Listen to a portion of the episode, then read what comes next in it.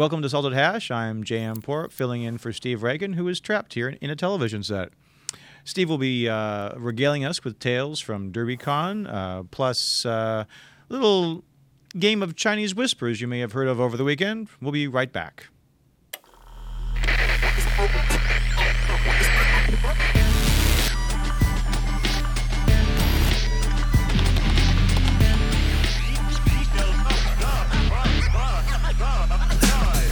So, uh, how was DerbyCon? 2,000 people, bourbon consumed. Did anything interesting come out at the end?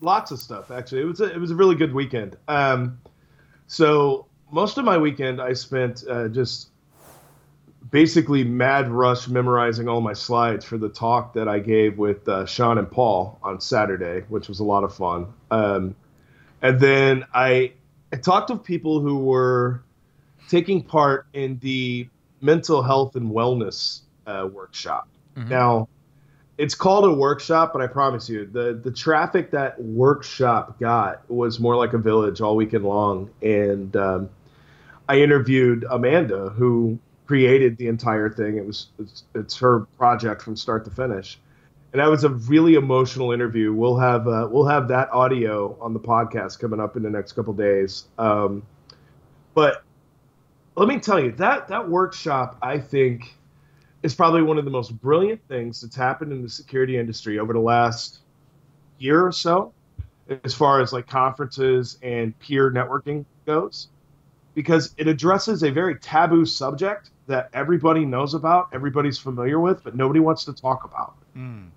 and frankly i think we need it. We need more of it. And so i was really really happy to see that happen at derbycon and I'm super proud of Amanda. I mean, my bias is showing, but I'm super proud of her for going through what she did, and then all of a sudden, you know, now she's she's turning it around and paying it forward to help others who are in a similar situation. So it's, it's fantastic. For, for viewers and myself who do not know uh, uh, Amanda and what she's been through, maybe you could give us a little bit more background on that. So, uh, as you'll hear in the interview, um, InfoSystir is her handle. She is Amanda Berlin and she has struggled with depression and anxiety and a feeling of uh, imposter syndrome, for lack of a better term here. And she she's had a lot of support and help, and she's come to you know her own research and study. And she did a talk a few years back about this topic, and people resonated with the points she brought up.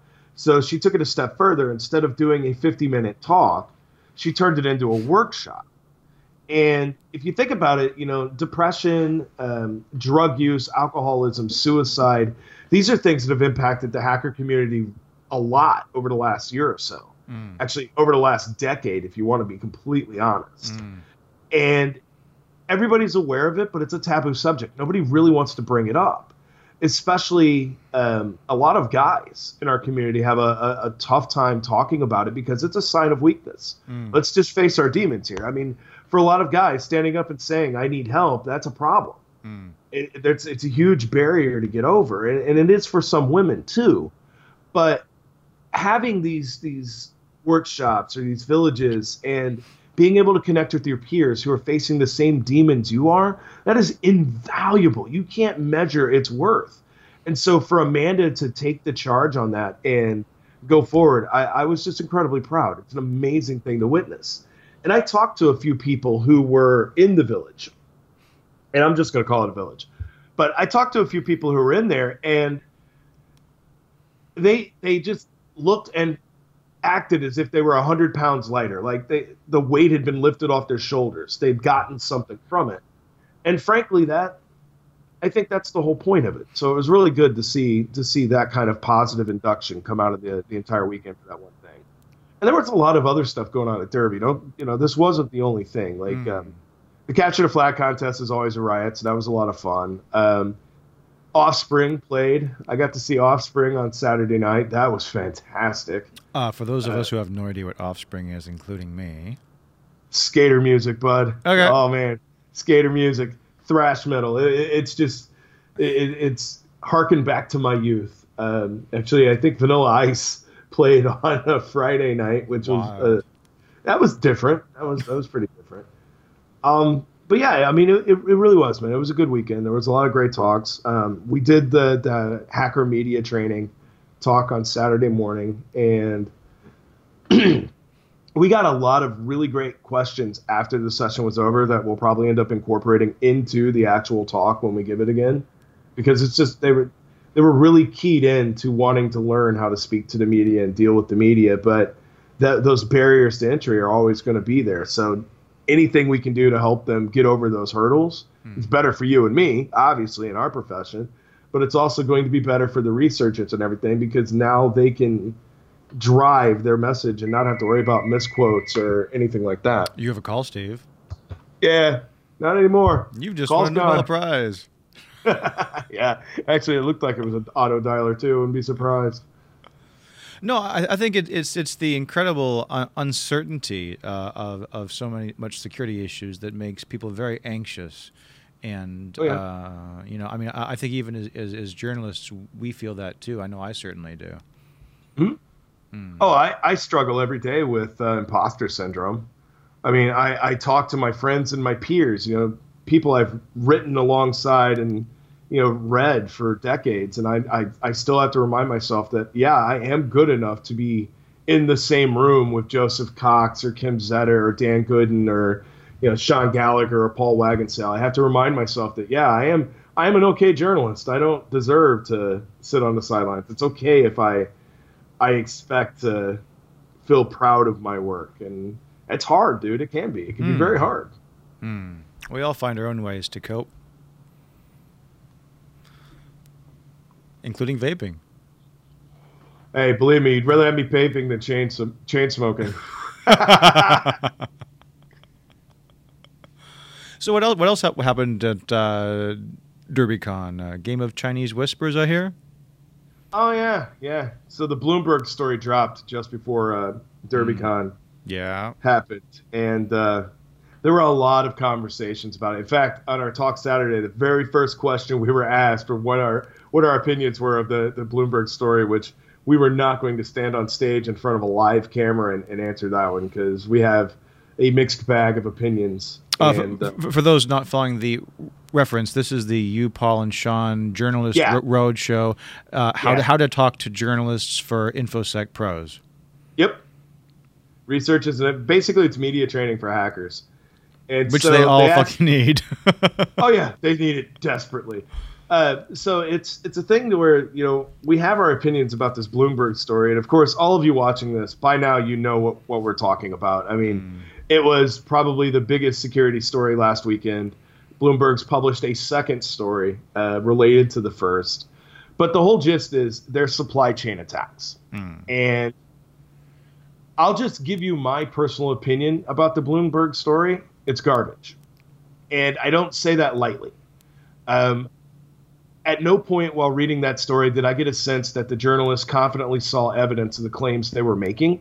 And that is a big deal. You have to be able to to at least independently verify as much as you can before you publish a story of that scale. And I didn't see that happen. See, that worries me. I mean, but this is this is a real problem uh, across the board for security reporting because too few journalists have the technical chops to independently verify something, and so they are completely re- dependent upon sources who may or may not have an agenda they are driving, and then you're no longer being an independent journalist; you're being played by mm-hmm. by forces that you do not fully uh, understand who are pushing an agenda.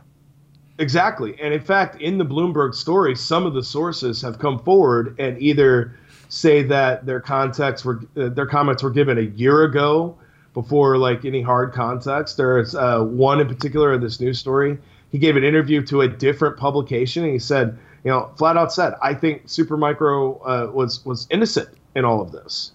And for me, the the big bottom line here isn't whether or not the the accusations in Bloomberg's story are true or false, or if they're all made up, or even to to some degree if the journalist got played. Mm. My fear is the backlash on this story is going to detract from the real threat that is a supply chain attack. Mm. It's been going on for decades. Supply chain vulnerabilities are probably the biggest risk to an enterprise or a DM, uh, a defense contractor because there are so many ways to attack attack a supply chain. You mm. just you really can't, you know, there, there are so many describe one level or, or over the other. Uh, I mean, there, there are so many non-detectable ways to, to, to do this that unless you have a scanning electron microscope and a budget to start looking at some stuff, that you, you're never really going to know. So, I mean, you know, I guess what really concerns me is is the timing.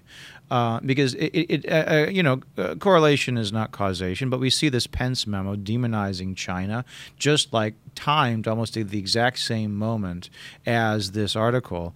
And uh, Yep. is is this is this supposed uh, questionable evidence designed to further some some uh, foreign policy axe to grind of the current vice president or the the administration as a whole?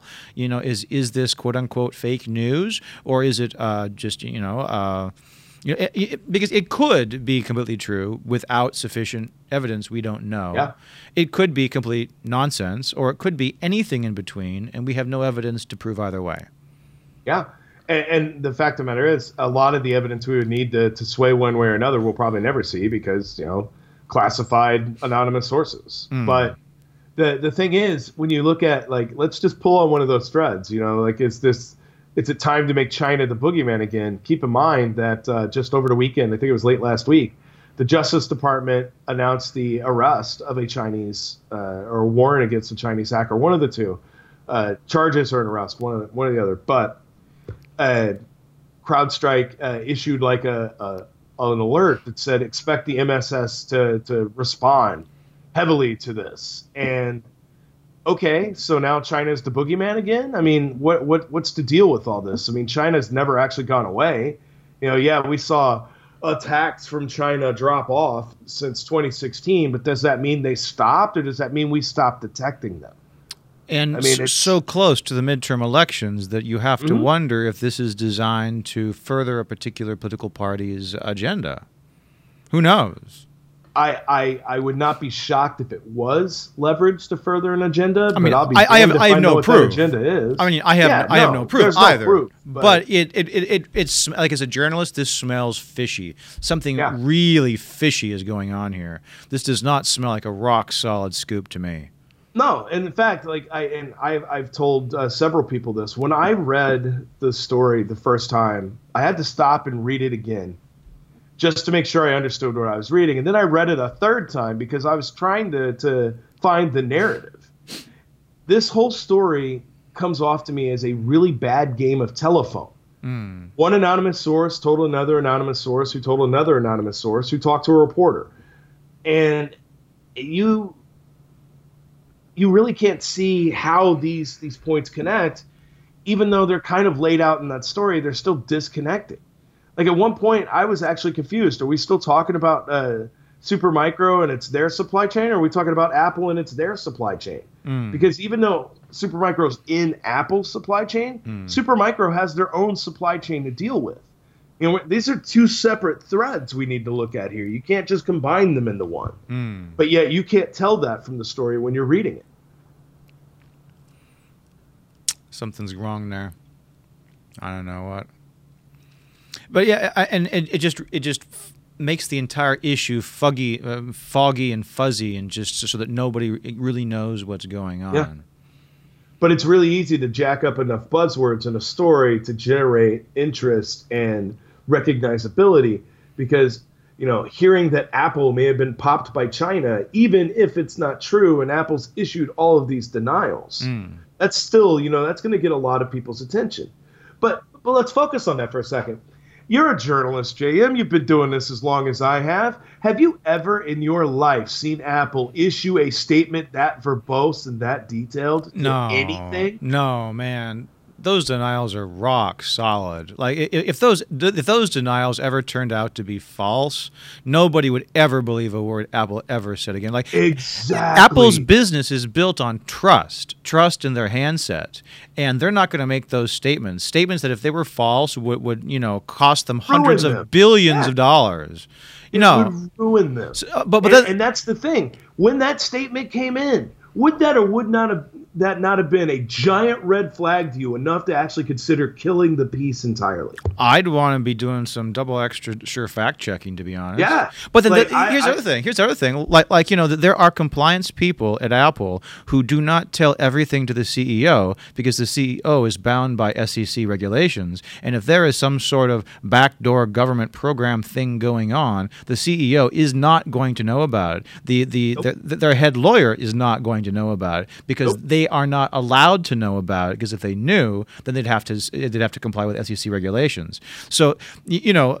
The Apple denial is an app, a denial that I believe the, the CEO of Apple and chief legal counsel believe to be true. That does not mean it is true because what if there is some you know secret government program that, that simply they, they are not aware of? I mean, Yeah, Apple's I a big company. The, the one who wrote the letter, it's the their head of security, I think, is the the one who put the letter out and uh, issued such the the lengthy statement. But at the same time, you're right. Uh, But for me, just that statement alone was enough to be like, well, well, now I have to go back and look at all of my sources and all of the materials. And again, they've been working on this story since 2017, so I have to go back over a year's worth of interviews, and now I need to re-interview everybody. I need to go back and make sure all of this is done. And what's interesting is Kim Zetter was tweeting about this. Apparently, fact checkers at Bloomberg didn't contact the named sources in the story. Really? How, how does that happen? Well, you, you, you know, this is not the first time Bloomberg has written um, questionable infosec stories. Like I, I think about the hacking the hospital story they did two years ago. I got I got a scoop off of a Bloomberg story. Uh, the the same reporters, mind you, a couple years back. It's the uh, nation state of Tennessee. What? I actually wrote a story, but yeah, yeah, yeah. I'd have to, to go back and dig the notes out. But here's the funny thing: a researcher was doing um, uh, uh, basic. He set up a honeypot, and he he was just allowing things to, to go around. And one of the security companies was scanning, and they came across this researcher's data and his his network, and they thought it was a nation state attacker. And it's like, no, that's a researcher doing sweeps. What's wrong with you? And the thing was, uh, it's uh, Stephen Hill was the researcher. But I mean, the, the thing was, it's just these kind of things get hyped up because when you have people who don't understand the full technical aspects of it, it gets it spirals out of control really quick. You know, a little bit of fact checking went a long way in that, and that's where my scoop came from. It's the fact that I just I talked to the right people and found out that yeah, these IP addresses they were honeypots ran by this security researcher. How could you have not known that if your entire security model that you're selling to the public is knowing what IPs are what and what actors are what? How did you miss a honeypot? And not like a custom honeypot. This is an off the shelf honeypot that everybody can use. How did you miss that? I don't know. I don't know, man. Actually, uh, if you pull up uh, Twitter, Rob Lee was talking about uh, talking about it the other day. Of Dragos? Yeah, he he actually name dropped me when he was talking. He pointed out to the story. Yeah, it was like the nation state of Tennessee is what we, we coined it. It was it was a, a meme after a while. Yeah, you know, I mean, Bloomberg has a track record over several years of pushing sensationalized uh, in- infosec stories of mm, questionable validity. Like, uh, I, I used to rely heavily on a source named Billy Rios, who is a wonderful expert in medical device security. And Bloomberg ran a story two years ago called Hacking the Hospital that was sensationalized fear mongering about uh, security vulnerabilities in hospitals. And Billy Rios was just like, I'm never talking to the press again because everyone just hated on him so much for some of the things Yeah. he said in the article. There was I mean, the yeah, I mean there was the Sepulveda article about the Colombian hacker. There was uh, the the pipeline story that turned out to be bogus, and they never retracted the pipeline in Syria that supposedly got hacked, but apparently was never hacked at all. Um, yeah, you, know, so you, so this seems to be not just two reporters; it's two reporters and an editorial department that supports their work 100%, going down a path that may not be uh, the best reporting. I've talked to a number of other reporters here over the last couple days, and a few of them have actually floated the idea that maybe the reporters were completely blindsided and it, they were they were just played. They were played to the left, and I'd believe it. they they just they, they took advantage of the fact that here's a really sexy story, but the catch is you have to have anonymous sources, and so they weighed the the yin and yang of it and decided to run with it. But it turns out it was all smoke, Mm. or maybe it was just enough technical accuracy that it feeds into the hype that that soon ensued. But I don't know. And the thing is, I don't want to believe that they were played because that that that would hurt. I mean, even though it's not my story, it would still hurt me too because that's that's a risk we take when we deal with anonymous sources. And sometimes, no matter how much fact checking we do, we still get played. Mm. But I think,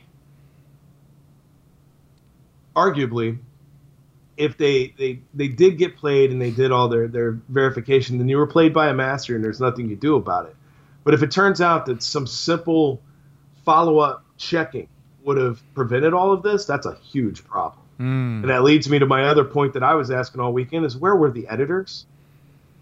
Well, if the editors are no less or no more technically competent than the reporters, that's not going to do anyone much good. Yeah, true. But un- unless they demanded to see proof, like there are some cases where the editors actually know the person behind the anonymous quote or the, the information, even though it's not shared with the public, the editorial staff knows it. Oh, the it- reporter knows it. Yeah, I mean, if I was the editor or, or, or lawyer for, for Bloomberg for this story, I'd be like, you don't have to publish it, but you need, you need to tell tell me who it is. I mean, you know, at, the- Yeah, at the bare have to. minimum.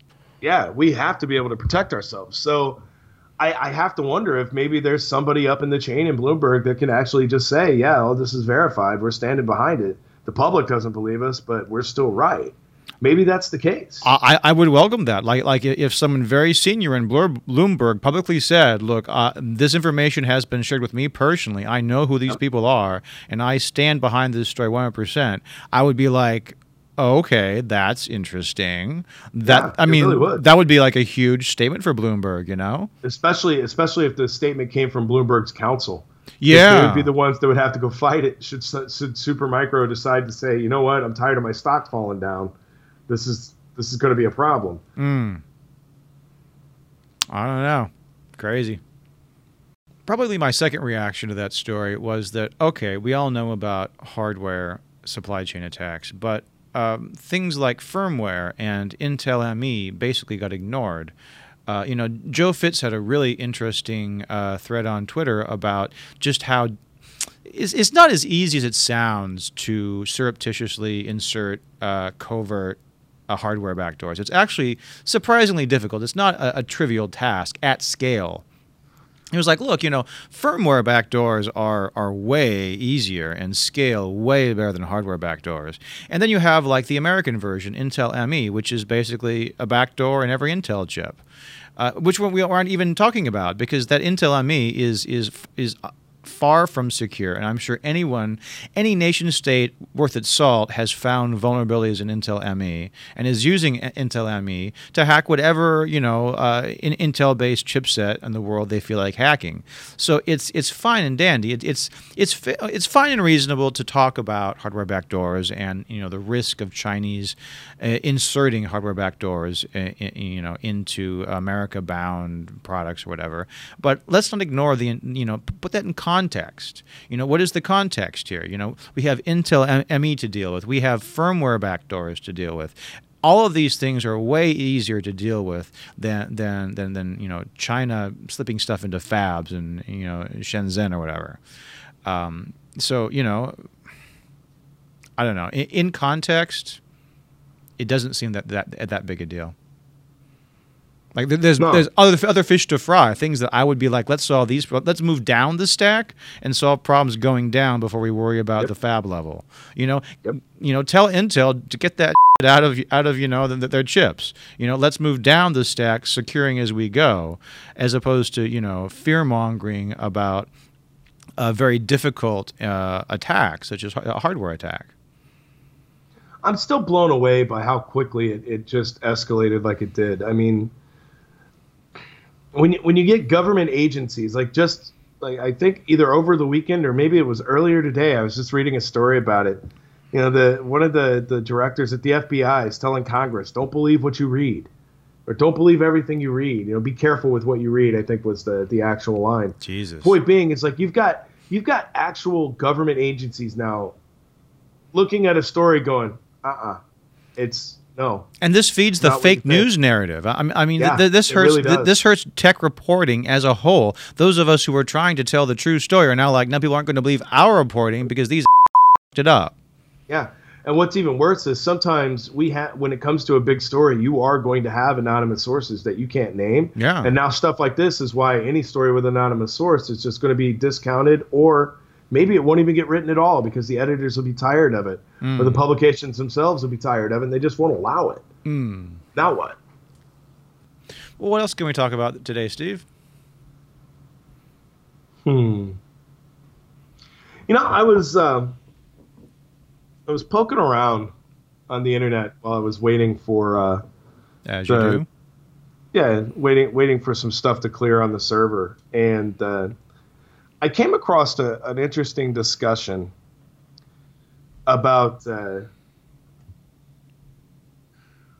I'm trying to think of what I could say in public that won't get this guy in trouble because he later, so he he had found a way to basically get free Wi-Fi out of the United Club and uh, it was actually a lot simpler you think than like it didn't require a man in the middle it didn't require any kind of brute forcing it was just you know oh look at that if you just scan traffic now you you too can gain access and uh, he ended up deleting the post but i got i got to thinking about like when you're in the airport and you've got all these you know you you can watch an ad and get free wireless you get the clubs with the free wireless there's like a every now and then you can see like a pogo thing that you rent a movie but you get free wireless if you connect to it and you know stuff like this. And i'm just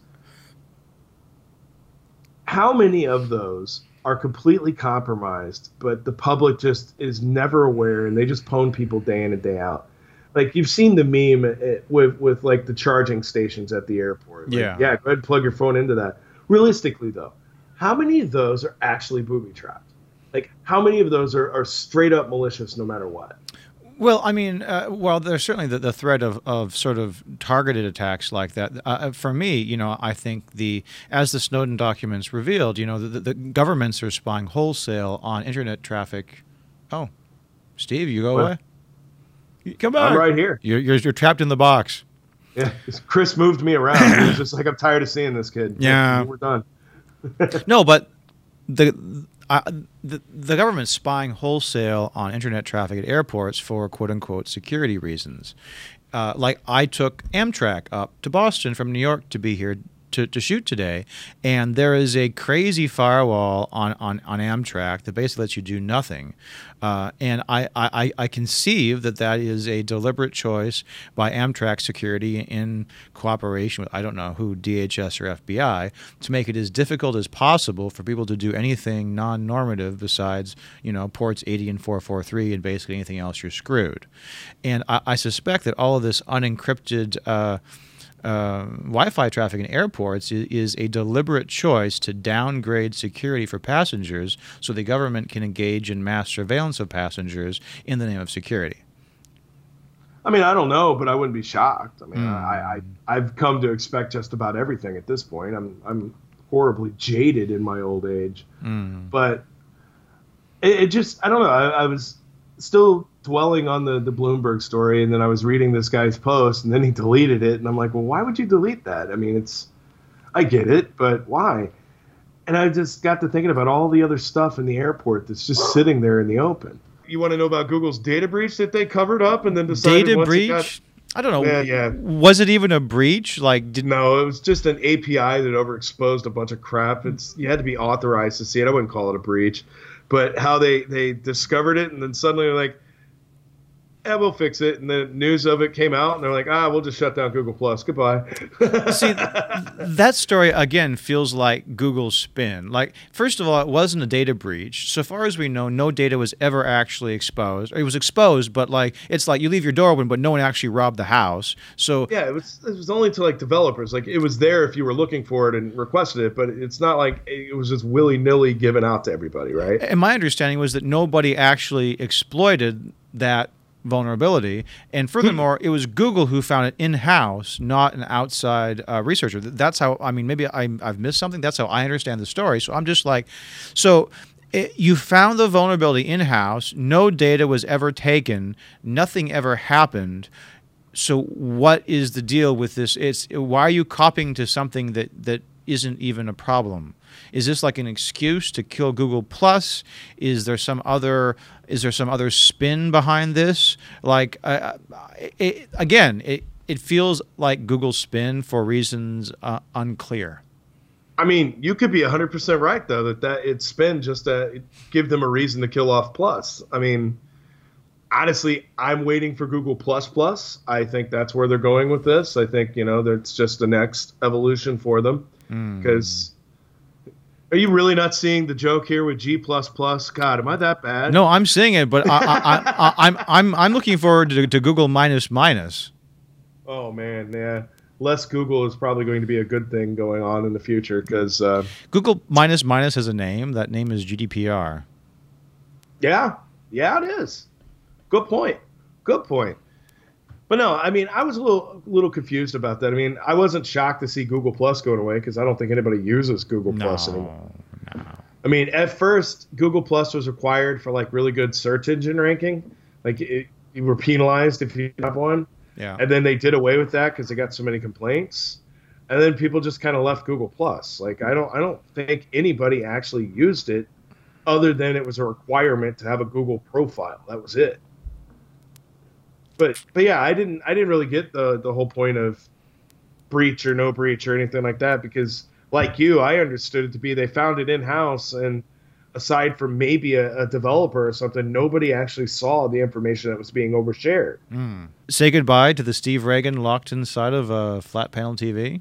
Hopefully, you get out soon there, Steve. Yeah, if not, I'm going to have to just keep your TV. Sorry. That's all right. We'll lock you in the closet with, with the other ones. I'll talk to you guys soon. Yeah, this has been Salted Hash. Check us out, csoonline.com.